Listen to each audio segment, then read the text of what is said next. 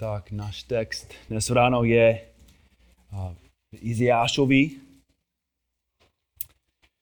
Já budu číst z Izajášové čtyřicet jedna až dvacet šest. Nebudeme studovat ten celý text, ale na začátku bych chtěl z toho číst. Tak Izajáš čtyřicet. A jestli chceš, tak můžeš to nalistovat. Pokud nechceš, nemusíš. Já budu číst ze studijního překladu tentokrát. To má věci, které bych chtěl zdůraznovat trošku víc, tak budu z toho tu číst. Izajáš čtyřicet jedna až dvacet šest. A tam čteme. Potěšte, potěšte můj lid, říká váš Bůh. Promlouvejte k srdci Jeruzaléma, volejte k němu, že se naplnila jeho povinná služba, že je zaplaceno za jeho viny.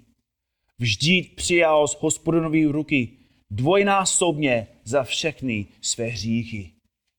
Hlas volá v pustině, připravte cestu Hospodinovu, napřímte v pustině silnici pro našeho Boha.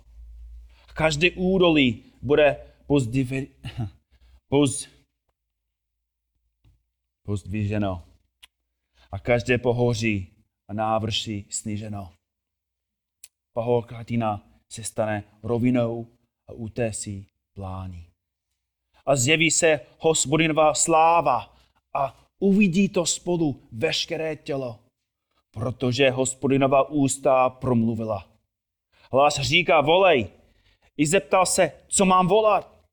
Veškeré tělo je jako tráva a všechna jeho oddanost jako plný květ. Tráva usychá, květ vadne, když na něj zavane Hospodinův dech. Jistě lid je jen tráva. Tráva usychá, květ vadne, ale slovo našeho Boha obstojí na věky. Výstup si na vysokou horu, Sione.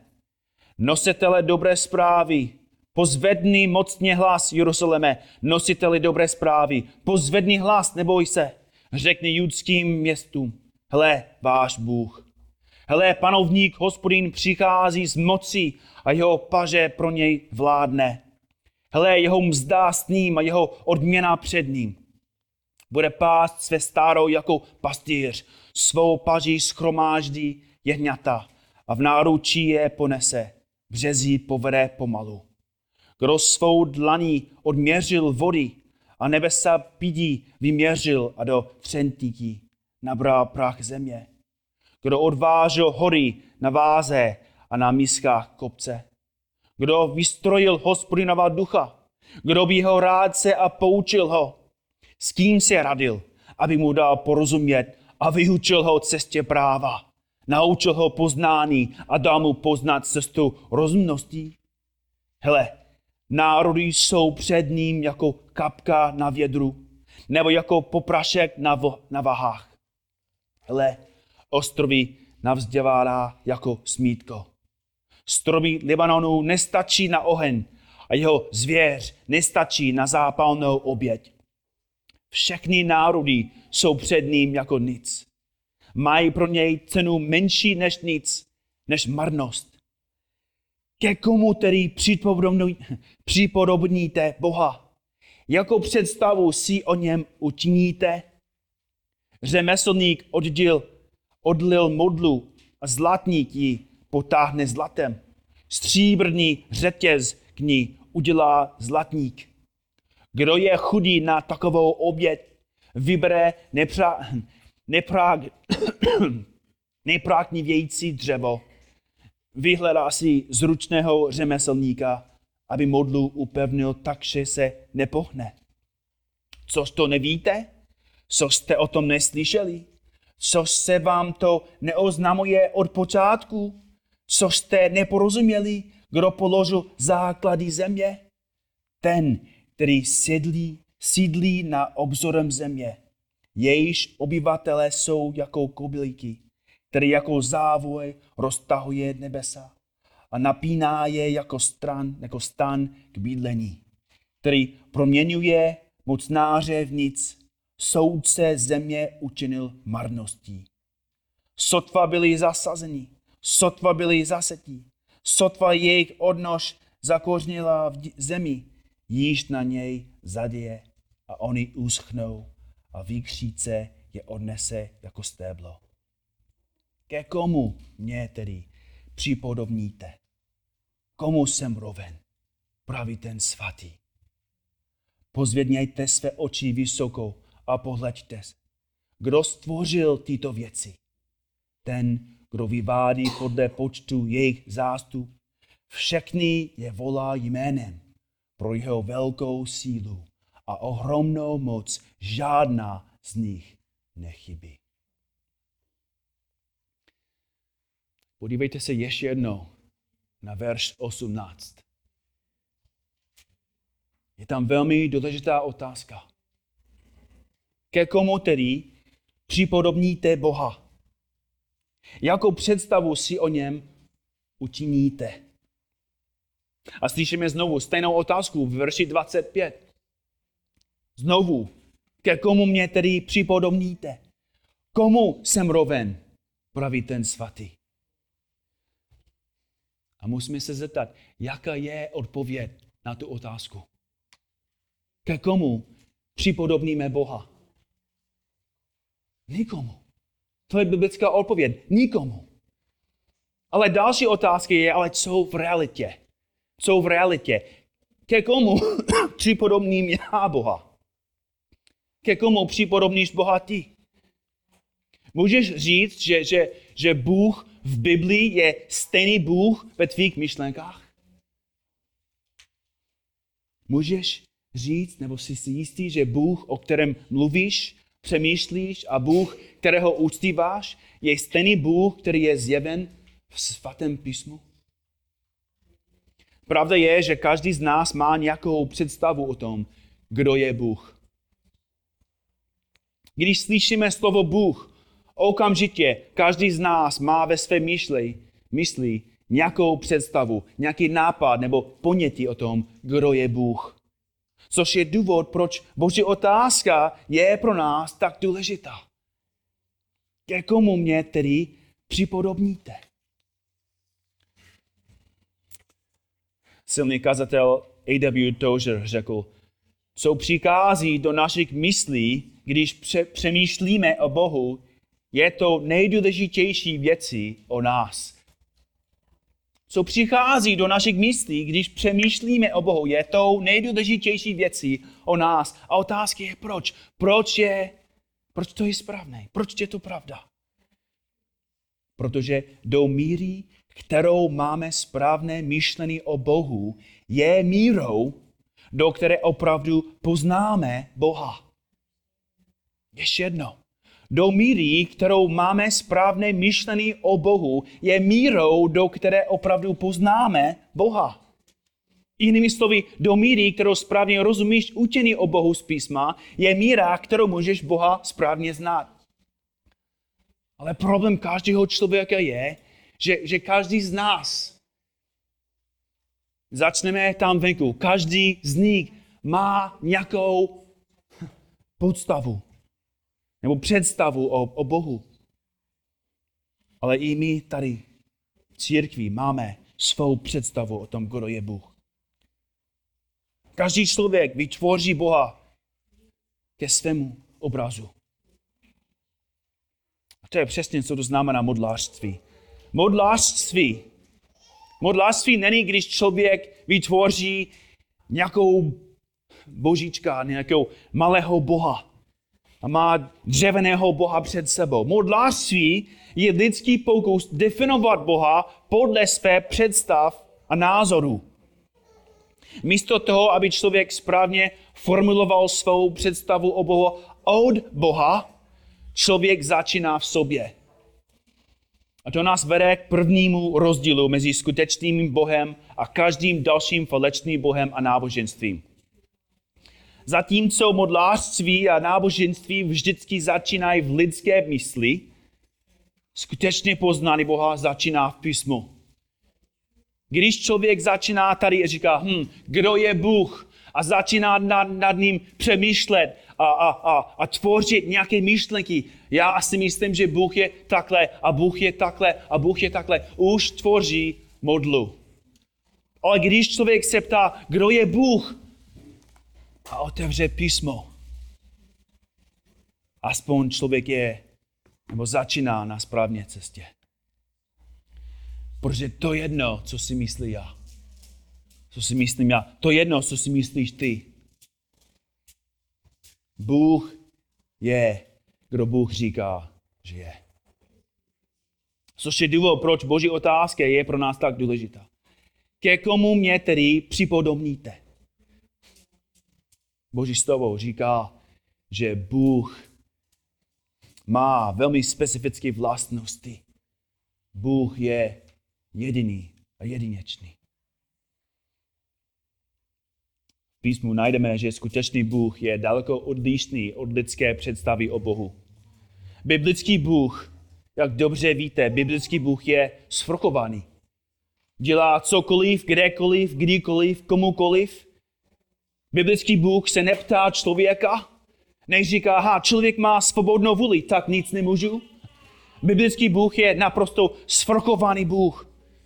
Žalm sto patnáct, verš tři, říká, náš Bůh je v nebesích.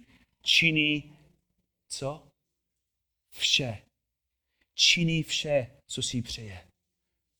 Navíc biblický Bůh je nesmírně svatý. Je třikrát svatý Bůh, netoleruje hřích, nepřehlíží přestupky. Římanům dva jedenáct říká, u Boha není přijímaný osob. Bůh neříká, a Markus, který byl misionář v Česku deset let, tak v pořádku, že, že řešil, v pořádku, že dělal říšní věci. Ne, u Boha není přijímaný osob. A biblický Bůh navíc je, je milosrdný. Že i když netoleruje hřích, i když protest, potrestá každého, který proti němu hřeší, Bůh nabízí milost skrze svého vlastního syna, který vzal na sebe lidskou vinu, přistoupil před Bohem místo nás, dostal Boží trest za nás, zemřel a vstal z mrtvých. A Bůh hlásá všude po světě, že kdo v Ježíše Krista uvěří, nezahyne, ale bude mít věčný život. Tento dar spasený může být obdržen jedným způsobem, vírou zdiku vzdání. Neboť jste zachráněni milostí skrze víru a ta záchrana není z vás, je to Boží dar, není na základě skutků, aby se nikdo nechlubil. Efeským dva osm a devět. Bratři a sestry, biblický Bůh je svrchovaný, svatý a milosrdný. Ale k tomu musíš věřit taky, že biblický Bůh je trojjediný. Biblický Bůh je trojjediný. Nauka o trojici je nezbytná pro opravdovou znalost Boha a jeho uctívání. Teolog Herman Bavinck objašňuje důležitost nauky takto. Ve význání trojice tepe srdce křesťanské víry. Každý omyl je výsledkem špatného pohledu na tuto nauku. Nebo v něm lze při hlubším posouzení vysledovat jeho původ. Před dvěma týdny jsme začali probírat to téma a k tomu se dnes vrátíme. Náš cíl dnes ráno je studovat to, co učí Bible o trojici, abychom svého Boha líp poznali a abychom svého Boha správně uctívali. Tak si začít dnes definicí trojice. Jak můžeme definovat trojici? V knize biblické uh, doktrině John MacArthur a uh, uh, Richard Mayhew dávají dobrou definice. Dobrou definici trojice. Píšou, učení o trojici jednou duše řečenou říká, že Bůh je absolutně a věčně jednou podstatou, která existuje ve třech odlišných a uspořádaných osobách, bez rozdělení a bez duplikace podstaty. Dobře, tak chci, abyste to odstovali zpátky. OK, tak příští týden. Jo. Já si to přečtu ještě jednou. Učení o trojici jednoduše řečeno říká, že Bůh je absolutně a věčně jednou podstatou, která existuje ve třech odlišných a uspořádaných osobách bez rozdělení a bez duplikace podstaty. Vynikající definice. A musíme zůstat tady chviličku a probírat tuto definici. První část říká, že Bůh je absolutně a věčně jednou podstatou. Jinými slovy, Bůh je jeden. To jsme probírali minulý týden, nebo před dvěma týdny. Deuteronomium čtyři třicet pět. Tobě bylo dáno vidět a poznat, že Hospodin je Bůh a nikdo jiný kromě něj. Nebo znovu Deuteronomium šest verš čtyři. Slyš, Izraeli, Hospodin je náš Bůh, Hospodin je co? Jediný. Hospodin jediný. Je jenom jeden Bůh a jedna nerozdělená podstata. Ale jak definice pokračuje? Bůh je jednou podstatou, která existuje ve třech odlišných a uspořádaných osobách. Existuje totiž jedna osoba Otce, jedna osoba Syna, jedna osoba Ducha Svatého. Každý je plně Bůh. Otec je Bůh a má všechny boží vlastnosti, Syn je Bůh a má vše, všechny, všechny boží vlastnosti, Duch Svatý je co? Díky. Duch Svatý je Bůh a má co? Má všechny boží vlastnosti. Ale ne, nezaměňujeme osoby ani nerozdělujeme podstatu. Otec není Syn, Syn není Duch Svatý a Duch Svatý není Otec. Každá osoba božství je Bůh rovnocenně věčná a rovnocenně vševědoucí. A tyto tři osoby božství jsou vždy v příčině učeném vztahu. A velmi důležité je to, co říká poslední část naší definice. Ještě jednou. Učení o trojici říká, že Bůh je absolutně a věčně jednou podstatou, která existuje ve třech odlišných a uspořádaných osobách bez rozdělení a bez duplikace podstaty. Tak příští týden na zkoušce to bude první otázka. Závěr definice nás vede zpátky k boží podstatě. Bůh je trojedný, ale jeho podstata je bez rozdělení a bez duplikace podstaty. To je úplně podstatné. Pokud podstata Boží je rozdělená do tří osob, každá osoba má jen část Boží podstaty. Což by znamenalo, že ani jedna osoba by nebyla plně Bůh. Například, kdyby Boží podstata se rozdělila do tří částí, a jedna osoba například měla svrchovanost a, a další osoba měla spravedlnost a další milosrdnost. Tak to znamená, že ani jedna osoba teď není Bůh. Nebo pokud jedna osoba měla jednu třetinu spravedlnosti, jednu třetinu svrchovanosti, tak už víte, že to nejde. Takovým způsobem ani jedna osoba by nebyla plně Bůh. A proto žádný Bůh by nebyl. Proto definice opatrně říká, že Bůh je trojjediný, ale jeho podstata je bez rozdělení. A definice taky opatrně brání před další chybou. Bůh je trojjediný, ale jeho podstata je bez duplikace. To je taky podstatné ke pochopení trojice, protože pokud podstata Boží byla reduplikována, nebo se strojnásobila, tak to by znamenalo, že jsou teď kolik bohů? Tři. To je triteismus a to není, co Boží slovo učí. Biblický pohled je, že Bůh je jeden v podstatě a tří v osobách a každá osoba má stejné atributy a vlastnosti. To je to, co máme napsanou v našem význání víry. poslouchejte první část o trojici, které máme napsáno. Věříme v jediného Boha, který existuje ve třech osobách, Otec, Syn a Duch Svatý. A každá z osob trojice je plně Bohem, má všechny boží vlastnosti i boží podstatu a plně si zasluhuje naše uctívání, poslušnost a službu. Před dvěma týdny jsme viděli, jak Otec je Bůh a jak Syn je Bůh. Vzpomeňte si, že jsme viděli, jak písmo někdy ukazuje na ty tři osoby trojice na jedno. Matouš tři, šestnáct a sedmnáct, když byl Ježíš pokřtěn, vystoupil hned z vody a hle, otevřela se mu nebesa a spatřil Ducha Božího, jak se stupuje jako holubice a přichází na něho. A hle, ozval se hlas z nebes, který říkal, toto je můj syn. To znamená, že ten hlas je Otcův hlas. Toto je můj syn milovaný, v němž jsem nalezl zalíbený. Tam jsou ty tři osoby trojice a znovu v Matoušovi dvacet osm, devatenáct.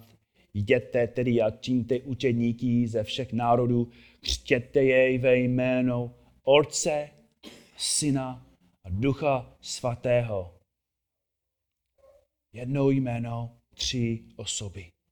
Ne v jménách, ale v jménu Otce i Syna a Ducha Svatého.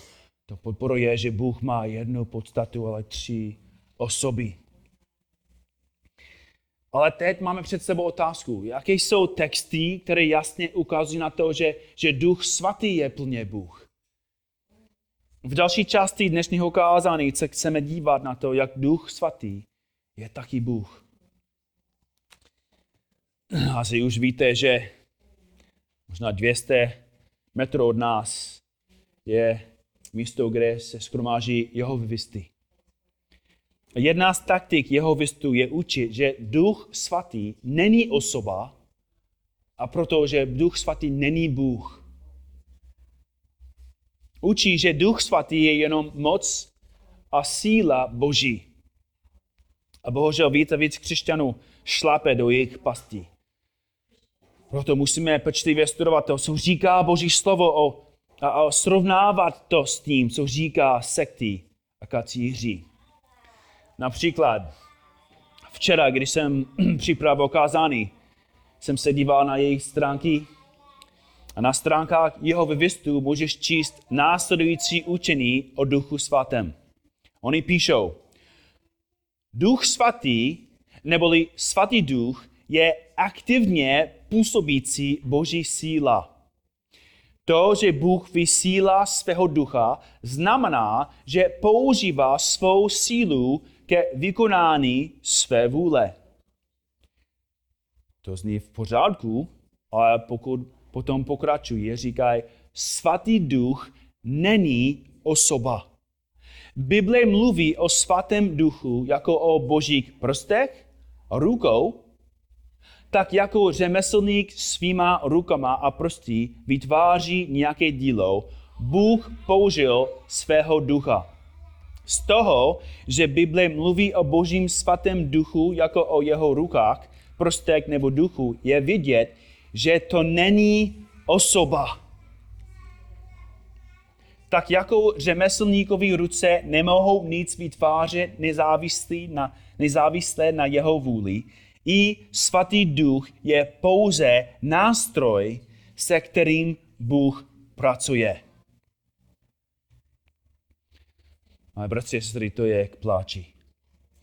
To je trápný pokus ignorovat, vymázat a překroutit to, co Boží slovo jasně učí o Duchu Svatém. Boží slovo jasně učí, že Duch Svatý je osoba. Bůh, Duch Svatý není něco. Duch Svatý není pouhá moc Boží. Duch Svatý je velmi jasně definován jako osoba. Například písmo učí, že Duch Svatý je on. Je on, ne, ne ono. Jan šestnáct, verš třináct říká, když však přijde on, Duch pravdy, uvede vás do veškeré pravdy, neboť nebude mluvit sám ze sebe, ale bude mluvit to, co uslyší. Oznámí vám i to, co má přijít. Nebo znovu, Jan, následující verš čtrnáct.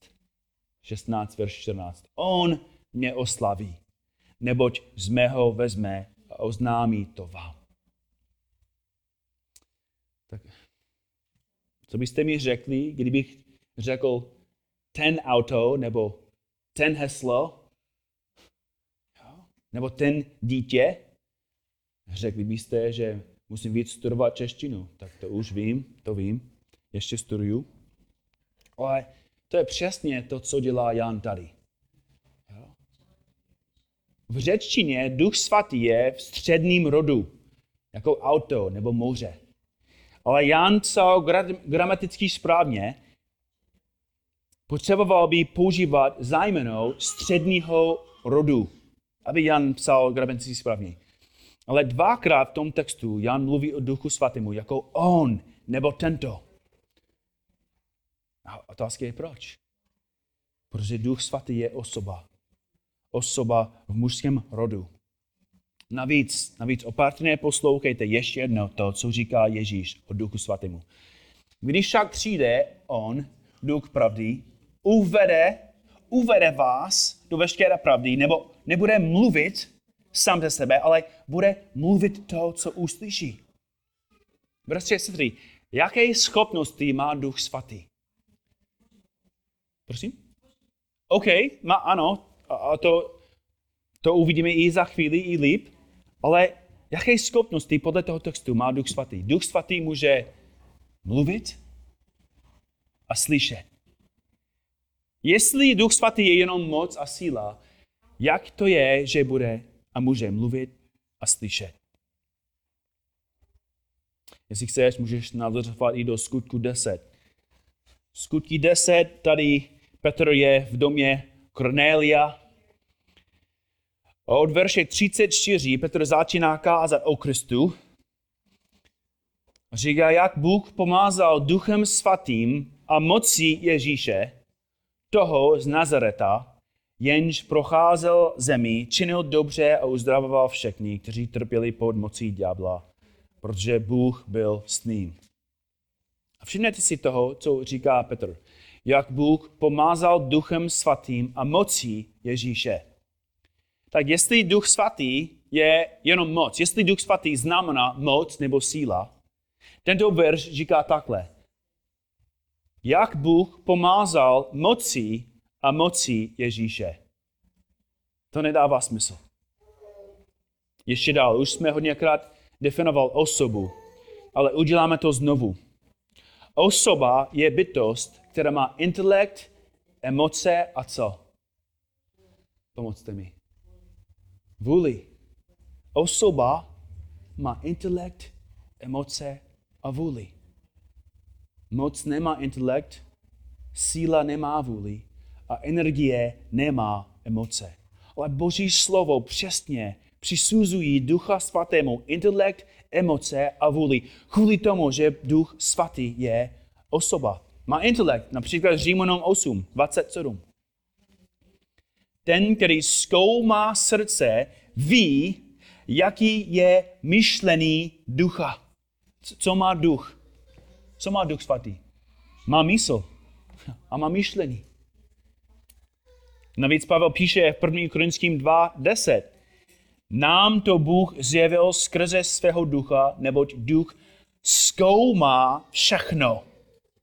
I Boží hlubiny. Bratři a sestry, jak je to možné, že Duch Svatý může zkoumat něco? Důvod je jasný. Duch má mysl. A navíc, co zkoumá podle toho textu? Ještě jednou.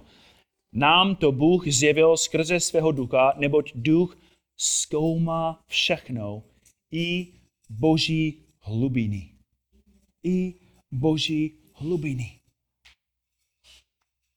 Kdo může zkoumat Boží hlubiny? Jenom Bůh. Kdo může poznat Boží mysl? Jenom Bůh. Jenom Bůh. což je přesně důvod, proč Pavel píše v následující verši, první Korinským dva, verš jedenáct, vždyť kdo z lidí ví, co je v člověku, než duch člověka, který je v něm. Tak ani boží věci nezná nikdo, jen duch boží. Duch svatý zná boží mysl, protože duch svatý je Bůh. Navíc nemá jenom intelekt, ale duch svatý má emoce. List Efeským čtyři, verš třicet. Tam Pavel píše, nejzarmucujte ducha svatého božího, jímž jste byli zapečtěni ke dni vykoupení. Nejzarmucujte. Duch svatý je svatý. A Pavel píše, že naše hříchy zlomí jeho srdce. Má emoce. Ve skutečnosti nejenom ho zarmucuje. Podívejte se například na Skutky pět, verš tři, jestli chceš. Skutky pět, tři, kontext je, kdy Ananiáš a jeho manželka prodali nějaké podle, pole, nechali něco z té ceny pro sebe, což bylo v pořádku, ale řekli lidem v církvi, že darovali celou cenu, což bylo lež. Proto Petr řekl Ananiáši, proč Satan, proč Satan naplnil tvé srdce, že jsi hlál duchu svatému a dal si stranou část z výtěžku za to pole. Pokud zůstávalo nepro, neprodané, což nebylo tvé, a když si je prodal, což nebylo ve tvé moci, co uděláš s penězi? Proč ses ve svém srdci rozhodl k takové věci? Nehlásí lidem, ale Bohu. Když Ananiáš slyšel tato slovo, slova, padl a zemřel. A na všechny, kteří to slyšeli, padl veliký strach. Verš tři říká, že Ananiáš hlál duchu svatému. Ale hned v pátém verši Petr říká, že hlál komu? Bohu. Takhle mluví, protože duch svatý je Bůh. A co se stalo potom? Duch svatý porazil Ananiáše. Řekl bych, že naše hříchy nejenom zarmucují ducha svatého, naše hříchy ho rozčilují. Tak duch svatý má intelekt, má emoce a za třetí duch svatý má vůli.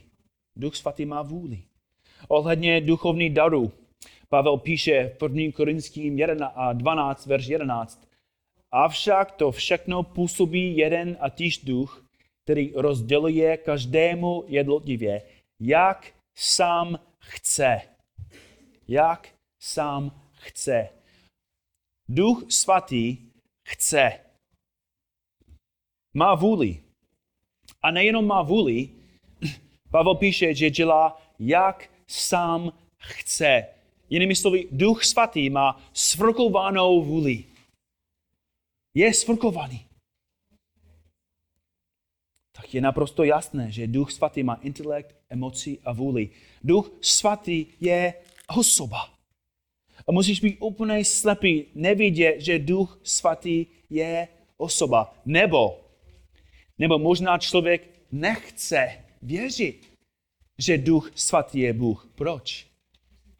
Protože takoví lidi chtějí vytvořit Boha ke svému obrazu. Mohli bychom pokračovat dál a vidět další věci, které může dělat jen osoba. Jak jsme viděli v Janovi šestnáct třináct, duch svatý mluví, slyší. první Korinským dvanáct jedenáct, jak jsme už četli, duch svatý působí jeden, který rozděluje každému, duch svatý rozděluje. Jan čtrnáct dvacet šest říká, že duch svatý učí. Skutí osm dvacet devět říká, že duch svatý přikazuje. Duch řekl Filipovi, přistup a připoj se k tomu vozu. Tam vidíme, že on nejenom mluví, ale přikazuje. Duch svatý dělá věci, které může dělat jenom osoba. A dělá věci, které může dělat jenom Bůh.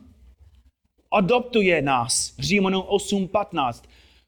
On duchovně křtí, první Korinským dvanáct třináct. On obvinuje svět z hříchu, spravedlnosti a soudu, Jan šestnáct, verš osm. Zmocní, naplní, zapečetí, pomáhá, osvětluje význam písma, první Korinským dva deset. Přebývá ve věřícím, Římanům osm devět. Působí na přirozené vlastnosti Boží, jinak řečeno ovoce Ducha Svatého, Galatským pět dvacet dva. Působí znovu zrozený, Titus tři pět. Posvěcuje a Duch Svatý vzkřísil Krista a vzkřísí nás z mrtvých. Musíme ještě dál, protože chceme být si jistí, že Bible učí, že Duch Svatý je Bůh. Viděli jsme, co Petr říká v Skutcích pět, tři a čtyři, jak Ananiáš hlal Duchu Svatému a proto Bohu. A viděli jsme v první Korinským dva deset a jedenáct, jak Duch Svatý zkoumá hlubiny Boží. Podívejte se na druhý Korinským tři. druhý Korinským tři patnáct až osmnáct říká: ale až do dnes, kdykoliv se předčtí, předčtí nebo, předč, nebo předčít, předčítá Mojžíš, leží závoj na jejich srdci. Kdykoliv se však člověk obrátí k Pánu, je závoj odstraněn. Ten Pán, tady je náš text, ten Pán je Duch. Kde je Duch Pánův, tam je svoboda. A my všichni, spatřující se odhalenou tváří Pánovu slávu, jako v zrcadle, jsme proměňováni v týž obraz od slávy k slávě, jako od Pána Ducha.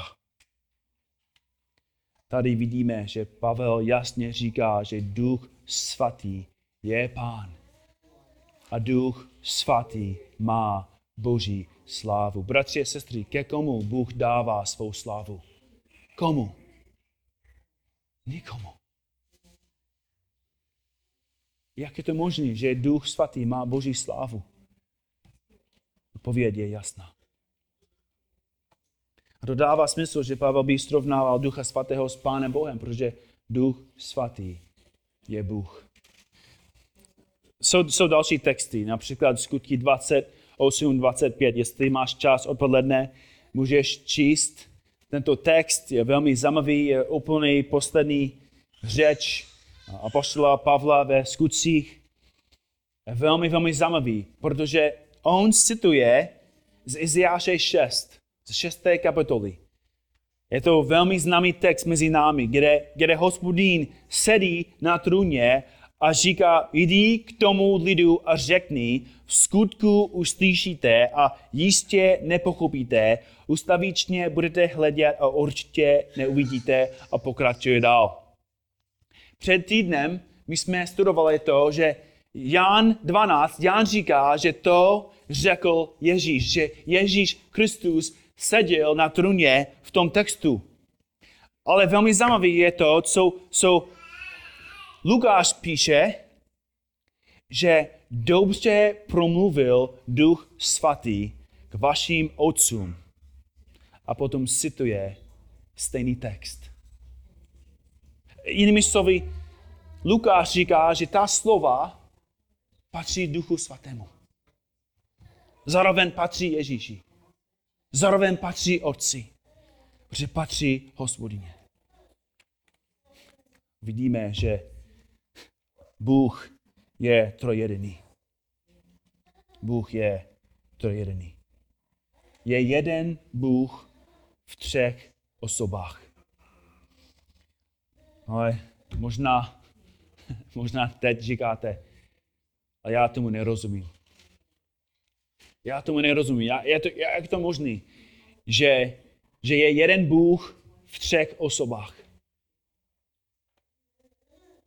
Bratři a sestry, jestli tomu úplně nerozumíte, to je v pořádku. Otázka není, jestli úplně rozumíte tomu. Ale otázka je, jestli to vidíš. Jestli vidíš to, co učí Boží slovo. Jako křesťané musíme být spokojení s tím, že máme v písmu napětí. Mám otázku pro vás. Chápete, jak Bůh je věčný? Chápete to? Kdo mezi námi měl zkušenost, že, že si začal přemýšlet o tom, jak Bůh nemá začátek. Nemá začátek. A možná, možná sedíme venku, možná chodíme a, a přemýšlíme nad tím, až Bůh nemá začátek. Bůh stále existuje. Jak je to možné? Kdo mezi námi může říct, ale já to dobře chápu, že Bůh je stále existuje. Ale víme, že Boží slovo to učí. Víme, že to musí takhle být. Kdo mezi námi může úplně chápat, že sám Bůh je absolutně svrchovaný. Že sám určuje úplně každou věc, každý detail, každý moment světa. Ale že člověk je zodpovědný za své myšlení a skutky. No řekni, řekni mi, že dokonale rozumíš předurčení. Řekni mi, že dokonale rozumíš věčnosti. Řekni mi, že dokonale rozumíš Boží všudy přítomnosti. Že Boží plnost je všude, že Bůh ve své plnosti je vždycky všude, ale že není část Boha tam a jiná část Boha tam a tam.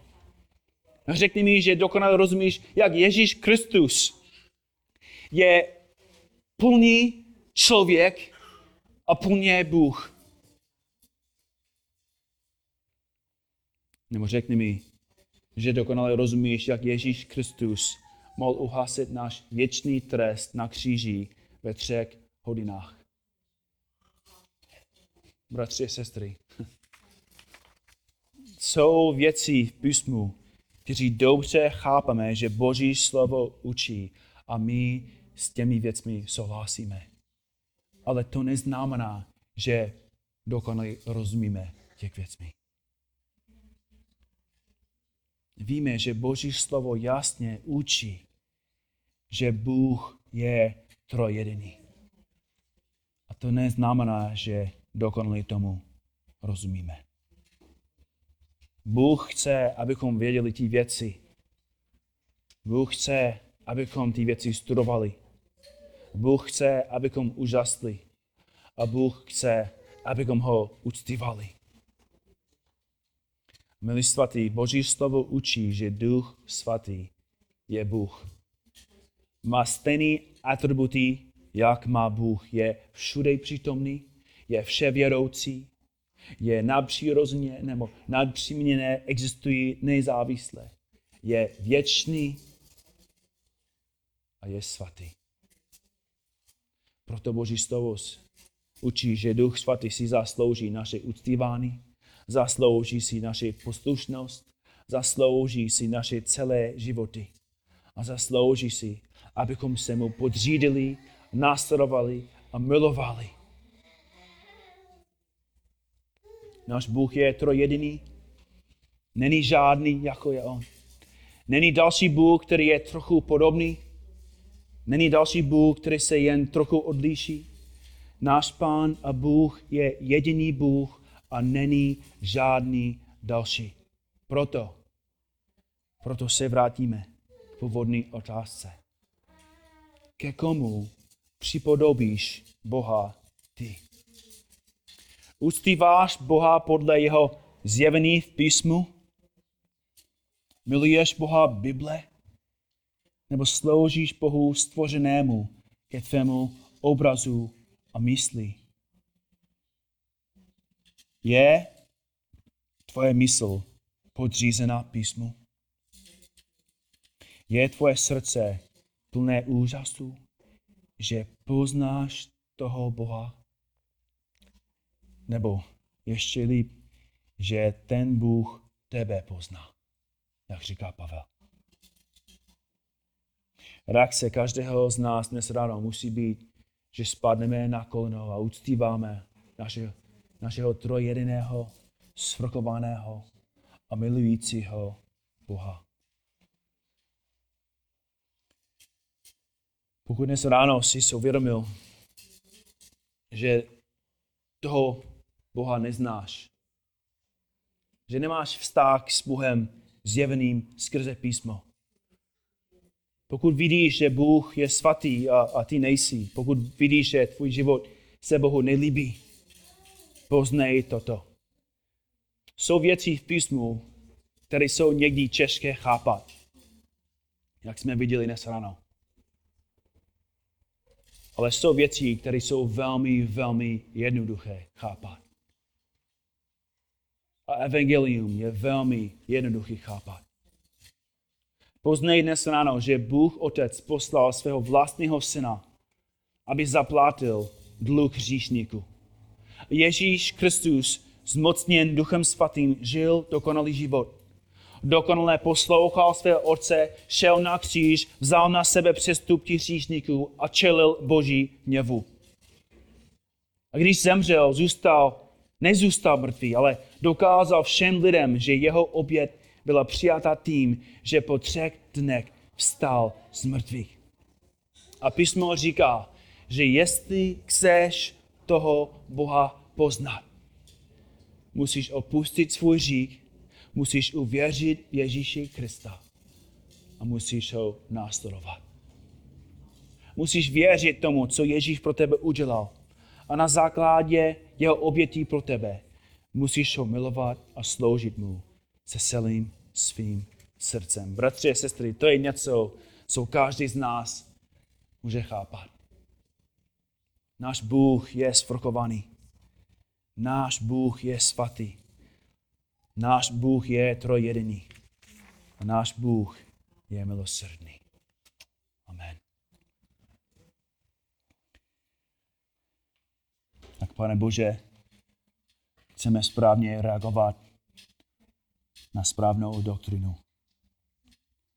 Pane, prosíme tě, abys nám pomohl akceptovat to, co říká tvoje slovo. Podřídit se tomu. Milovat to a poslouchat to, co hlásá tvoje slovo. Ty jsi trojjediný Bůh. Ty jsi svrchovaný, mocný, silný a milosrdný. A Pane, děkuji ti, že ty jsi nám dal Ducha Svatého, že žiješ v nás, přebýváš v nás. Ty jsi nás obnovil a postupně konformuješ nás, připodobňuješ nás ke obrazu svého syna. Pane, děkuji ti za tvoje slovo a pomoc nám, abychom líp porozuměli tomu, co učí tvoje slovo. Abychom tebe víc poznali, abychom tebe víc uctívali. Ve jménu tvého syna se modlíme.